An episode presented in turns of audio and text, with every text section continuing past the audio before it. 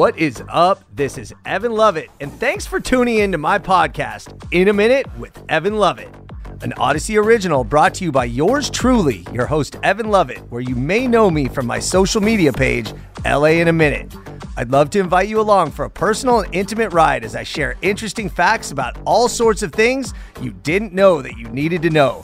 Be entertained and informed as I bring you into my mind to see the world through my lens. There's history everywhere, as long as you know where to look. Let's get into it.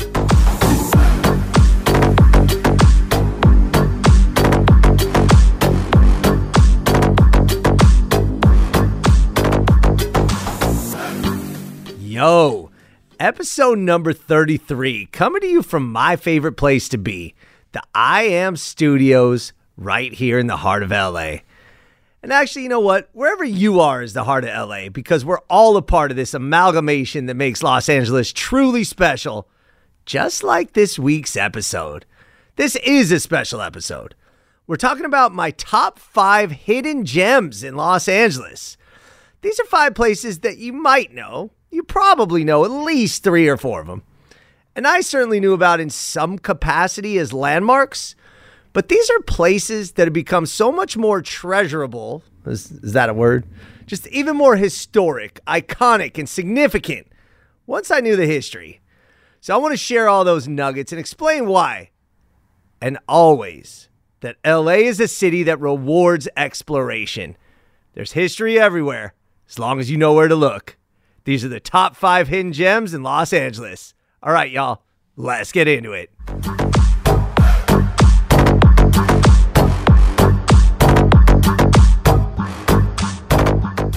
So, as usual, we start with something that happened in LA this week. Happens every week. People ask me for suggestions. Where should I go? What should I do?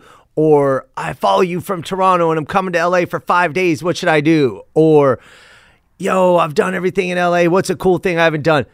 So, I'm putting this list together, and I always keep kind of a running list of things I need to do an episode of LA in a minute on, and I always see what I have done. Maybe I need to update some stuff. But it got to clicking in my mind. I want to put together hidden gems. And again, a lot of these are in plain sight. These are things we see, we we maybe think about, maybe we don't. But things that I've explored that I'm like, you know what? These need a little bit more shine. So without further ado, I'm going to start. LA hidden gem number 5. The San Antonio Winery. This one is really really cool. Okay. This is a fantastic way to spend a Saturday, a Sunday, or if you could sneak away even a weekday. San Antonio Winery is the oldest and largest winery in Los Angeles, over 100 years old. It's been producing wine since 1917. This is no small feat because 99% of LA's wineries were shut down during Prohibition. And again, LA used to be wine country that's why that's sort of what resonates with me about this. But let me let me tell you more about the winery, okay? It's still in the original location on Lamar Street. And again, talk about hidden in plain sight. You can see this thing off the 5, the 101, the 110. It's it's like nestled in this industrial district in what is essentially the flats of Lincoln Heights, right? Kind of near Chinatown.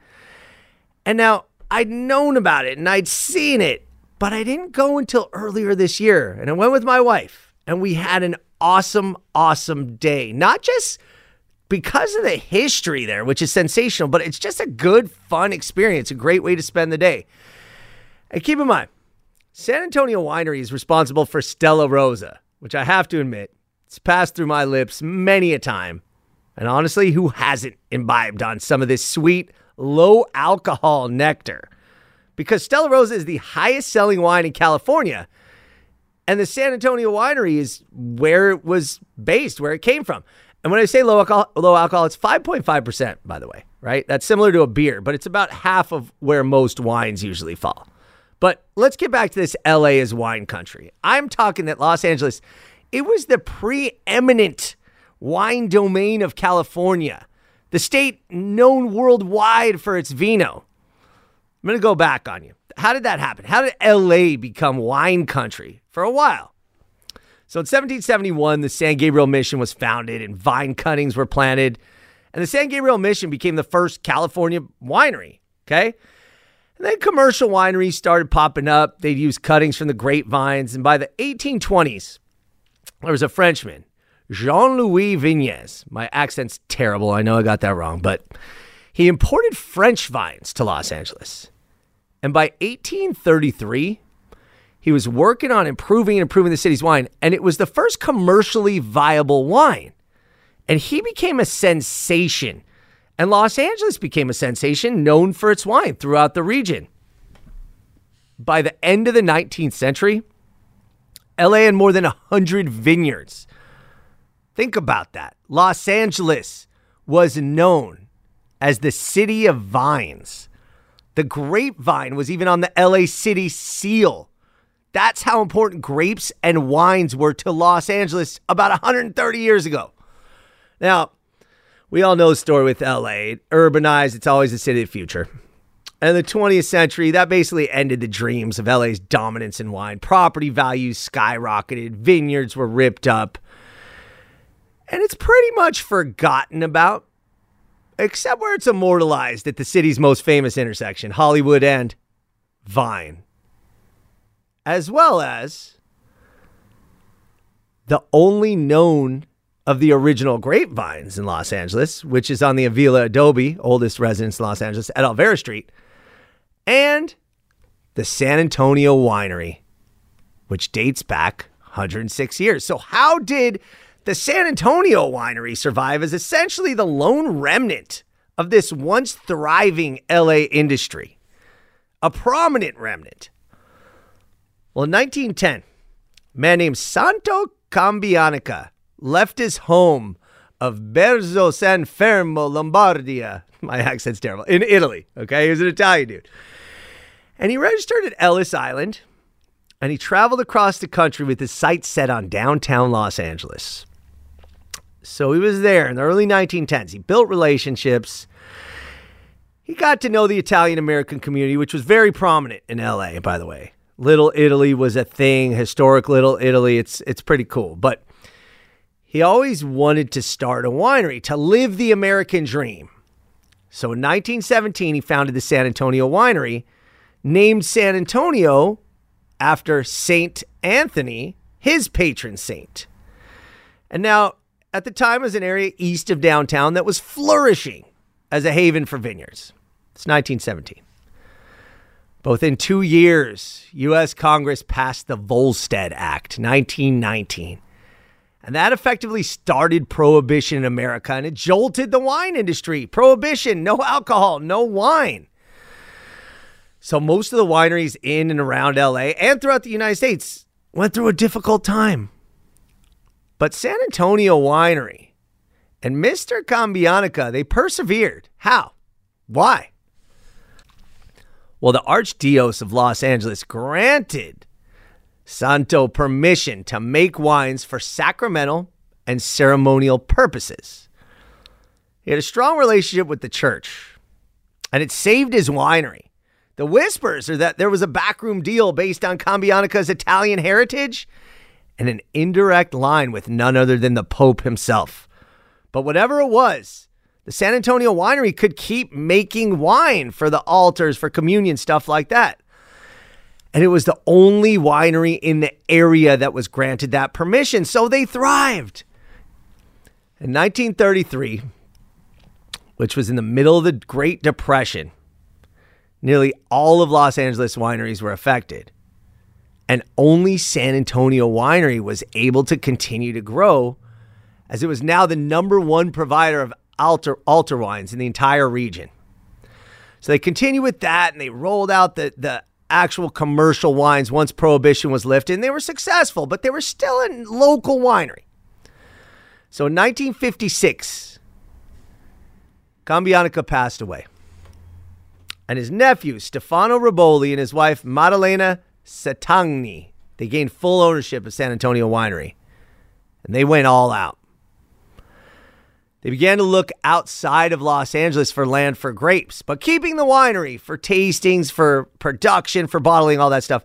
but they knew that the quality of the grapes produced in Northern California were surpassing those grown in Southern California, and there were none left in Los Angeles unless you want to go to Olvera Street and make wines from, from the Avila Adobe. So they purchased vineyards in Monterey, uh, Rutherford, Napa Valley in the 1980s. And now Stella Rosa has four generations of family contributing to the success. Vineyards all over California. And it's one of the most awarded wineries in California. You wouldn't know it with the Stella Rosa. I know it has a certain reputation. It's fun. It's good. At a big family party, crack out the bo- those huge bottles. They're fun. But you can celebrate this history, not just a San Antonio winery, 106 years, but wine country in Los Angeles, right there between Lincoln Heights and Chinatown. This is one of the coolest urban escapes and a true hidden gem in Los Angeles, San Antonio Winery. Now, moving on to Los Angeles hidden gem number four, from a shrine to the days of wine country in Los Angeles to Lake Shrine. Now, this is one that my colleague and close friend has talked about for years.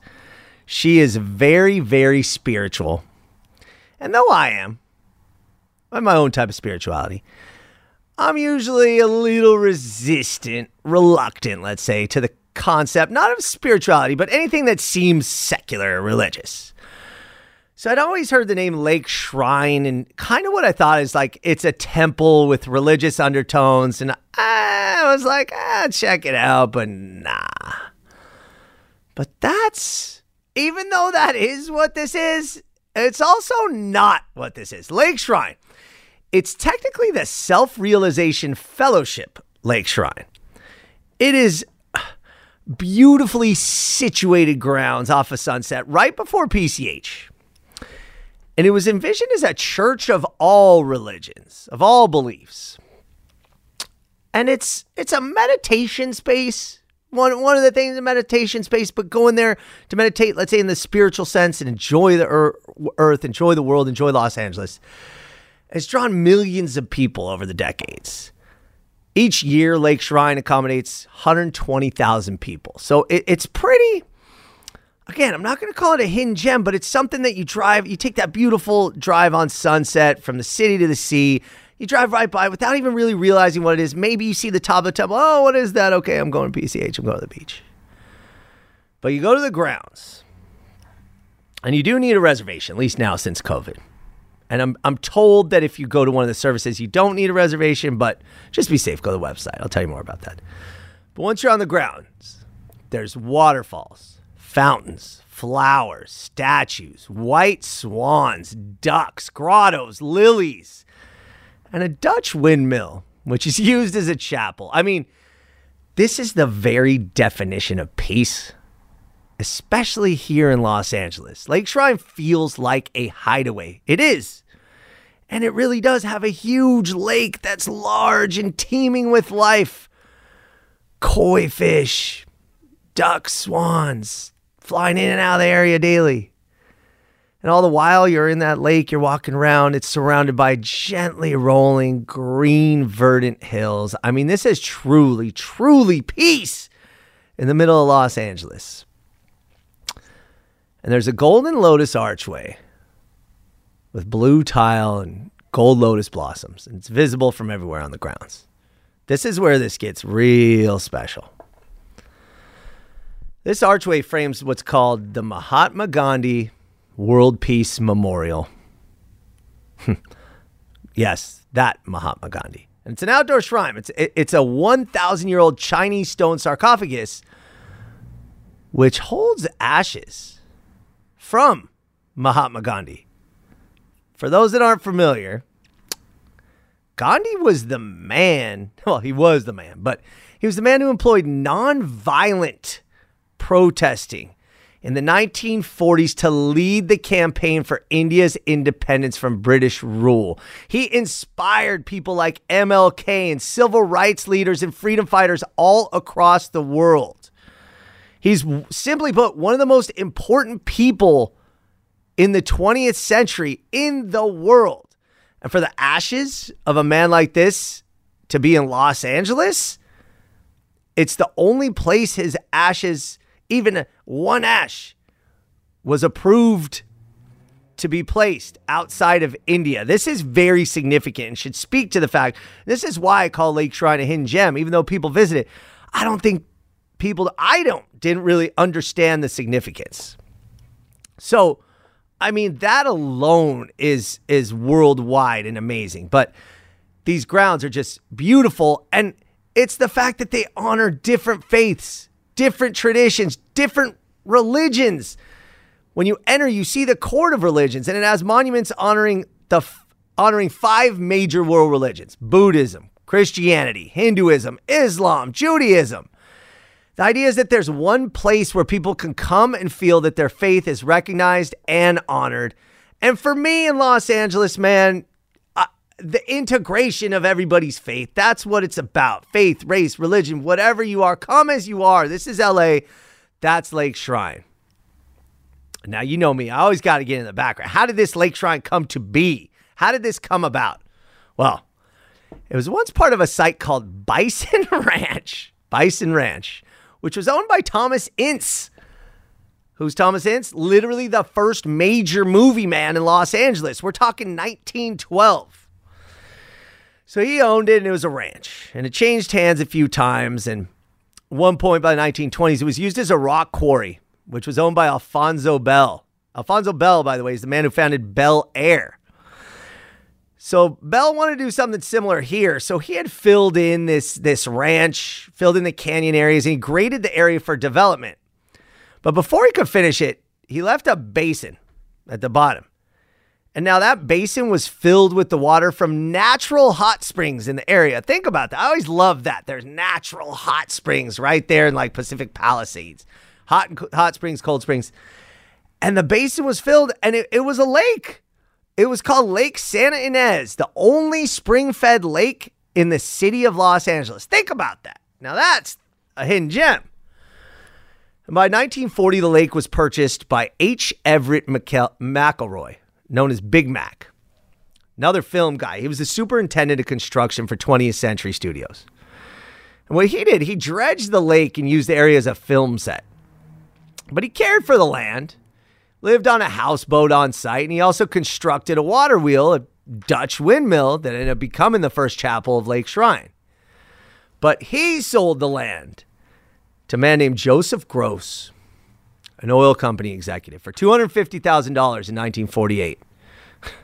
And in a story that is very Los Angeles, especially going back to a recent podcast episode, Gross wanted to build a luxury hotel. This is 1948. That's what he was going to do with this land. But get this. One night, when he's in the process of designing the hotel, he had a dream that he said reoccurred three times. In the middle of the lake, this in the dream, in the middle of the lake, the property he just bought, there was a platform with a podium and on that podium, ministers from, quote, churches of all religions addressed thousands of attendees with inspirational speeches. When Mr. Gross awoke in a sweat, in a haze, he looked up the name Church of All Religions in a telephone book and he found a listing for something called the Self Realization Fellowship, Fellowship Church of All Religions, which was located in Hollywood he was like, this, this is beyond a coincidence. This is extraordinary. So he wrote a letter to be sent in the next day's mail, which described his dream and included an offer to sell this property that he was going to make into a hotel. But now he wanted to sell it to the Self Realization Fellowship Church of all religions. But rather than await a response, this dream was haunting him. So the next day, he phoned the church and he was transferred to a man named Paramahansa Yogananda. And Yogananda initiated the conversation before Gross could even introduce himself or say why he was calling. He led with, You have some property for sale, don't you? When can I see it? And Mr. Gross said, I haven't even sent my letter yet. Ha, ha. He, he was shocked. But again, this is all coming together. So he says, Can we meet tomorrow afternoon? The next day, he visited the site. Yogananda visited the site. and they immediately began the planning for an establishment of an open air shrine of all religions. Think about that. Talk about coincidences. Holy crap. So, with the support of benefactors and donors, Yogananda acquired the property. And he said it reminded him of Kashmir in India. It's like the northernmost province, if I'm not mistaken. In 1949, he began construction, a temple, a meditation garden, and the Mahatma Gandhi Peace Memorial. The transaction was commenced and a public dedication of Lake Shrine took place on August 20th, 1950. So that's how that started. And who was Yogananda? He was born in India in 1893 and he entered monastic life after college. At the age of 27 in 1920, he arrived in the U.S. on a mission to teach yoga to people in the West. And that's when he founded the Self Realization Fellowship. And Yogananda is a big deal. He has the autobiography of a yogi. He's one of the preeminent figures. This is important just for that perspective. Think of yoga in LA and what it's become in the United States. That's because of Yogananda. He felt that Southern California was open to new metaphysical concepts and that he would put down roots here. I mean, America in the 20s and 30s was fighting all kinds of issues racism, discrimination, trouble accepting new ideas and people. But Yogananda found open arms in California. And the fellowship, the Church of All Religions, became quite a successful start for his operation. So, I mean, the Self Realization Fellowship Lake Shrine, what a hidden gem. It's open Wednesday to Sunday, 9 to 4. Try to make reservations. It's lakeshrine.org to show up your spot. And parking is a beast. So be careful. And when you're trying to park, you're going to be like, this ain't a hidden gem. Who are all these cars? But it is worth it. And that is truly a hidden gem of Los Angeles. Now, hidden gem number three, which also involves some waterways in Los Angeles that may not be immediately obvious. Talking about the Venice canals. I love, love the Venice canals. I'm serious. I'm absolutely smitten. The romance, the beauty, the fact that we have something that feels authentically European right here in Los Angeles. And authentic is obviously an interesting choice of words because it started as a an outright copycat. But let me tell you the story about the canals because I got to admit, I went to Venice all the time with my parents growing up, but it was always the boardwalk and maybe Abbot Kinney. But I didn't even know the canals existed. And there was a reason because this is the 80s and 90s. L- let's discuss. So, first, the canals are located right off 25th Street in Venice. And honestly, at least for me, if you didn't know you were there, you could walk right by them. I had a dozen times. It seems funny because it's a large area, but it's primarily in a neighborhood of houses that line these four canals that are about a quarter mile long apiece. And all along these channels are sidewalks and bridges that you could walk to to take in views of this simply incredible piece of Los Angeles that is a hidden gem in plain sight. But now I get excited when I talk about Venice. Again, not just personal history, but I consider Venice LA's most transformative neighborhood. I got to get into the detail on this, and this coincides perfectly with the canals, okay? And I'm going to start because for thousands of years, it was a marshy lagoon where, where Venice is as a whole, but especially the canals. And it wasn't even inhabited by the Tongva Gabrielino Kizh people. It was utilized for hunting and fishing, but it was just a marshy lagoon. Nobody lived there.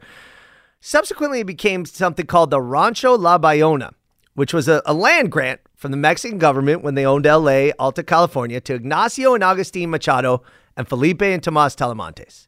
But it stayed undeveloped because, again, this is a marshy lagoon.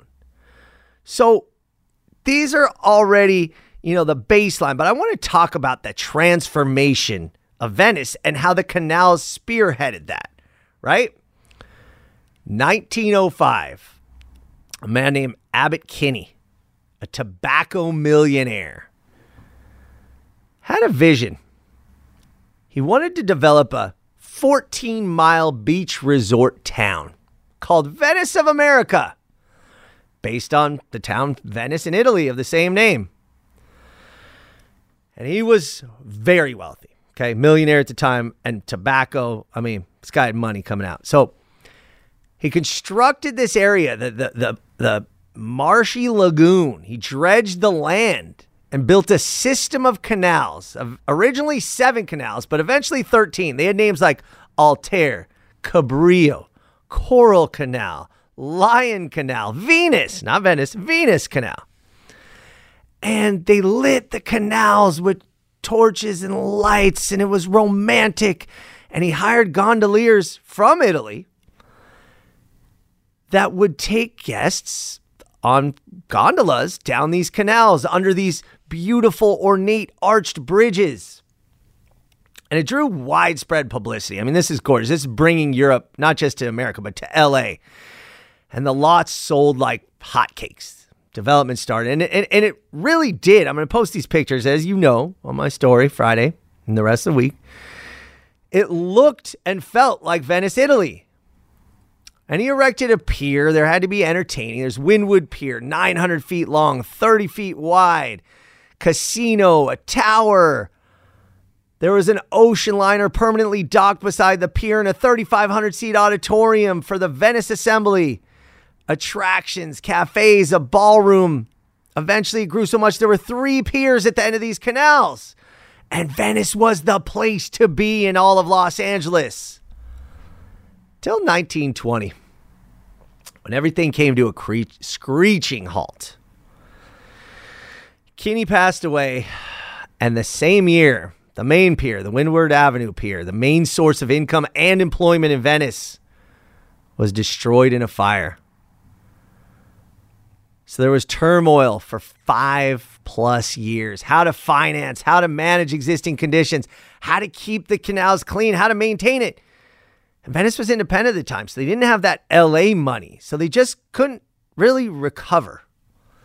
By 1925, the roads, the water, the sewage systems, the canals badly needed repair. And the population kept coming in, but there was no money for upkeep. And perhaps more importantly, this is the beginning of car culture. And as more cars came in, there was no room for cars for people to transport themselves. So the canals, these beautiful canals, which were now not as beautiful, were viewed by many as outdated. Again, LA, city of the future, city tomorrow. Blow them up, destroy them. So what they do, they try to save the canals? No. They filled in most of them. By 1929, there were only a handful left to make room for paved roads, including that traffic circle. You know that famous Venice traffic, cir- traffic circle? That used to be canals.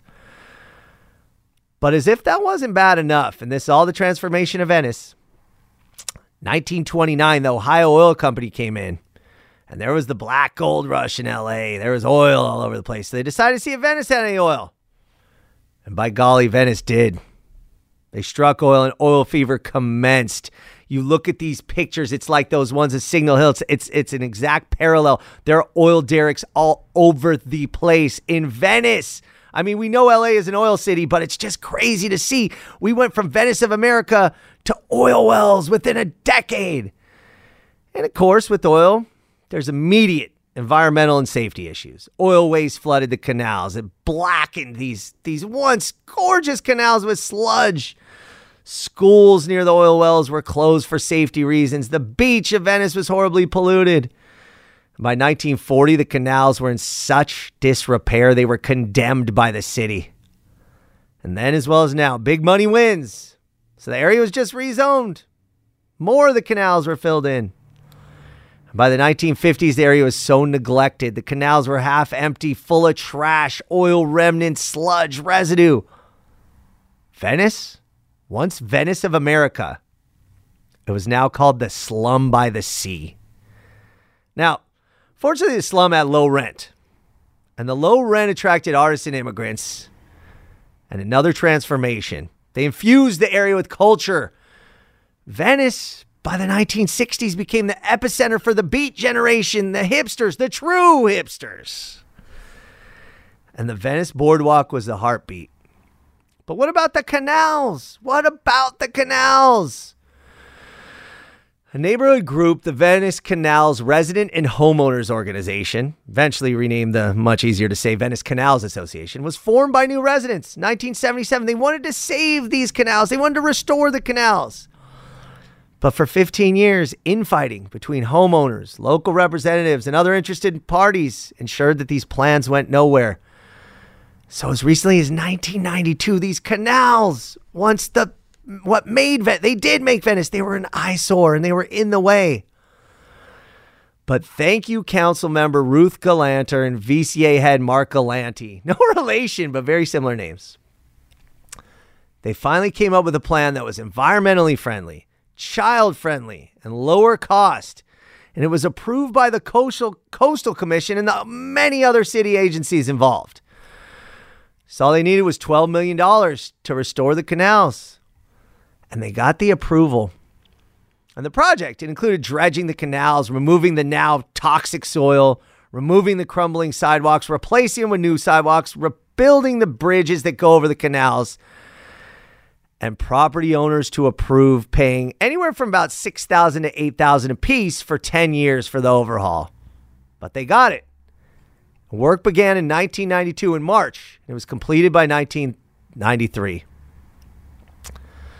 So, as a result of that completion, the Venice Canal Improvement Project, VCA had a carnival with gondolas, food, art, music to celebrate the rehabilitation and improvement and rebirth of the Venice canals. Yet another transformation, just like when they first opened in 1906.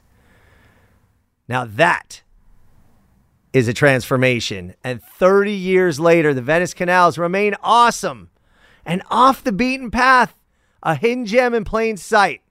One of my favorite hidden gems in Los Angeles. All right. Now, LA's top five hidden gems. Number two, the Wat Thai Temple. Now, I lived right by it growing up. Okay, this is in North Hollywood, but this is like North North Hollywood. We're talking basically Arleta, Panorama City style. And I'd always heard of and drove by this crazy ornate building on Coldwater and Roscoe. And I didn't really know what it was, didn't stop to think what it was. And simultaneously, as I got more into food growing up, I'd heard about the Wat Thai Food Court, lauded by everybody from Jonathan Gold to Eater LA to the LA Times, the Thai food paradise the place to get the most authentic Thai food in Los Angeles, maybe outside of Jitlada, which I love. But it's a, it's a Thai food market, is what it was. But I was more concerned, more curious about this amazing temple, which is the very definition of hidden in plain sight. Listen to this. It's it's gorgeous and amazing. This piece of architecture. This is the consummate. What is that? especially being smack dab in the middle of the East Valley right there. I mean, the ornate detail this structure would stand out anywhere on the planet. It is a showstopper, and it does. It replicates the traditional Buddhist temples in Thailand. If you haven't seen it, again, I'll post the pictures, but look it up. But beyond this amazing physical structure, the Wat Thai of Los Angeles not only serves a religious purpose it's the cultural center of the Southern California Thai community. And you got to remember that Los Angeles has the largest Thai population in the world outside of Thailand. There are approximately 150,000 Thai people in the US, 50,000 plus which reside in LA. So the, the Wat Thai Temple is officially known as the Theravada Buddhist Center. And the history and establishment of this thing is long and complicated. I'm gonna try to try to break it down for you. So there was there was a general unrest in Southeast Asia, and there was something called the Oriental Exclusion Act in 1965, which actually increased immigration from Thailand to the United States in the late 60s. So by 1970, a man named, and this is a tough pronunciation, Fra Dhammako Sacham, a Thai Buddhist monk, was invited to Los Angeles and stayed and he made himself available to the burgeoning Thai community in Los Angeles. And he returned to Thailand with a great enthusiasm to set up a Thai Buddhist temple in Los Angeles. There was none. So there was a Thai American Buddhist Association organized, and Dhammako Sacham returned to Los Angeles and he stayed at a house on Sepulveda Boulevard that he converted into a residence for Thai Buddhist monks. And now, That was officially unofficial, regarded as the first Thai Buddhist temple in the United States. But the state of California wouldn't grant permission to build or expand the premises to erect a temple. This is just a, a, a house on Sepulveda Boulevard. So, by 1972, they found a piece of property on Cantara Street, again, right near Roscoe and Coldwater, 2.2 acres of land. And it was purchased with funds donated by an unnamed wealthy man in Bangkok. Again, very mysterious. And the new location at the time had three antiquated buildings, large enough to accommodate a number of religious structures. But most of the buildings were pulled down, newer buildings erected. So they laid the foundation for the main hall, the two storied Thai temple, in 1972. There was construction and back and forth, and the Thai community was building. And finally, on October 21st, 1979, there was a grand ceremony to mount the gable spire, also known as the Yak Chow Fa. And this is a big deal. You'll see what I mean. The spire. It, it's the essentially like equivalent is a cross on a Catholic church, right? But this not that. So it's it's it's same symbolism, if you will. But the Supreme Patriarch of Thailand presided over this ceremony. That was how big of a deal it was. And in December, the King and Queen of Thailand provi- presided over a ceremony casting the, the principal Buddha image for Wat Thai of Los Angeles. This is very spiritual. This is very holy and the king and queen of Thailand. That's how important this was. So now it's the Wat Thai Temple. And with the large population of Thai people and Thai Americans, there's also refugees from Cambodia, Vietnam, and especially Lao- Laotians who are participants in the religious activities of the Wat Thai. And that alone would make it a hidden gem. But this food market, I, I am highly encouraging you to check this out because this is where it's kind of really at for for what to do because you could check out both. Now, it's weird because the, the market doesn't necessarily go on every weekend. The online info is a little spotty, but when it does, it's Saturday and Sunday from 8 to 5. And it started in the 1980s. It was just one or two families selling food, Thai food, to feed the parents and grandparents of the children who were attending classes at the temple. And it was originally located beneath the building, but he became so popular. This was, again, there weren't many Thai restaurants in Los Angeles in the 1980s, and this wasn't a restaurant, but it was the authentic Thai food. So it outgrew the, the space beneath the building. And now, anywhere from 17 to 25 vendors gather to sell things like papaya salad prepared in large stone mortars, sliced ripe mango, those Thai mangoes, mango with sticky rice, grilled skewers of marinated pork curls of deep fried chicken skins, boxes of crab fried rice, sour pork sausages. I mean, Thai gelato? Anyone? This is a really fun event too. It's an outdoor food court, and you get the way they do it is kind of kind of strange to me. But you exchange cash for these one and two dollar tokens, orange and purple plastic tokens, and you present them to the vendors like Monopoly money. And it's it's kind of like a really cool experience with some of the best and most legit, authentic Thai food in LA. And this is definitely an important and historic place that should be on your LA bucket list. Come for the food, stay for the history of the Wat Thai Temple, the Theravada Buddhist Center in North Hollywood. This really is a hidden gem of Los Angeles. Okay, I'm excited for this one. I think think some people might have a little controversy for me calling this a hidden gem because it's definitely not hidden, but it is a gem. And I don't know how many people go there as tourists in their own city to check this out because I sure do. I love it. The Port of Los Angeles. What? I mean, on the surface, this seems like the opposite of a hidden gem. This is big, burly, loud. It's also the biggest shipping port in the United States. But man, oh man, is this an experience. If you haven't seen this in person, the only thing that comes to mind for me is modern marvel. You think logistics, supply chain, shipping, ordering shoes, electronics, furniture, bikes, any kind of goods. This is where it goes down. And you know what? This is like the tableau for, for artists for me because when you look at it, the colors, the shapes, the action, the activity all on the water. The the teal is that is that Vincent Thomas Bridge is that teal that's sort of just a contrast, a beautiful contrast over this busy shipping port. That's so much organization going. It, it's it's incredible. So it's just uh, how do you get there? You take the Vincent Thomas Bridge, and you see America's port. It's 7,500 acres of land and water with 43 miles of waterfront.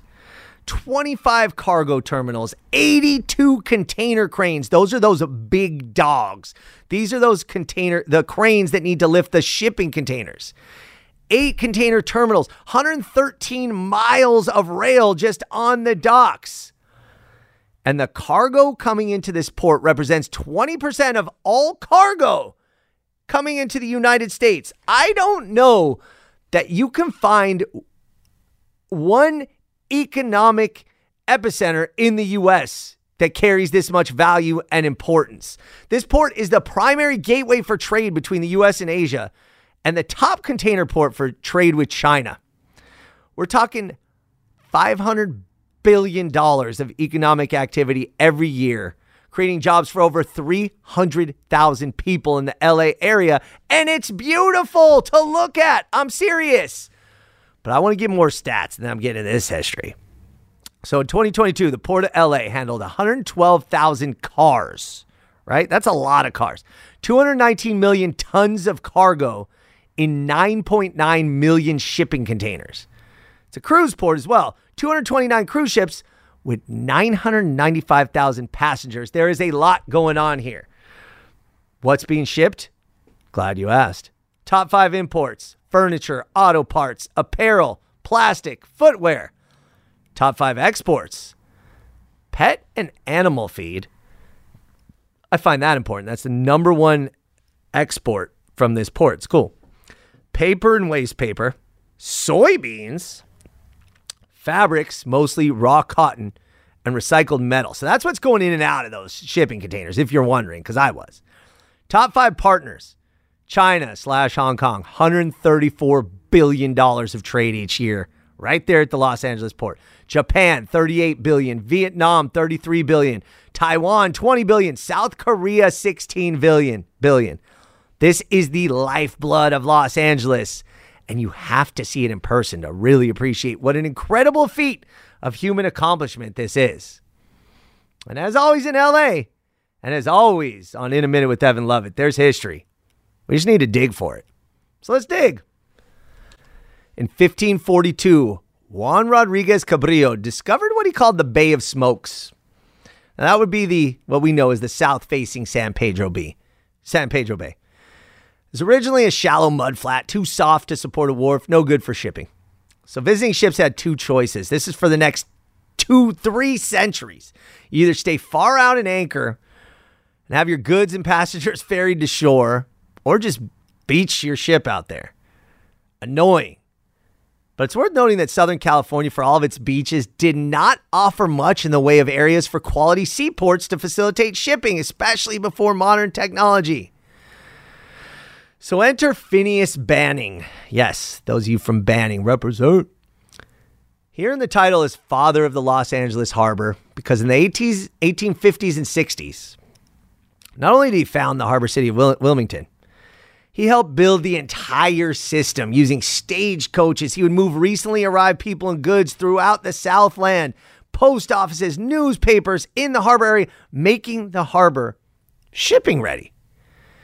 And during the Civil War, this is how far back we're going. He also made 60 acres of harbor territory available to the Union Army. And don't forget, Los Angeles was a secessionist area at the time. We were with the Confederacy, if you want to just go by the votes in the down the middle. But Banning was with the Union, and they had thousands of troops at what was known then as Fort Drum, kind of the pre- predecessor to Wilmington.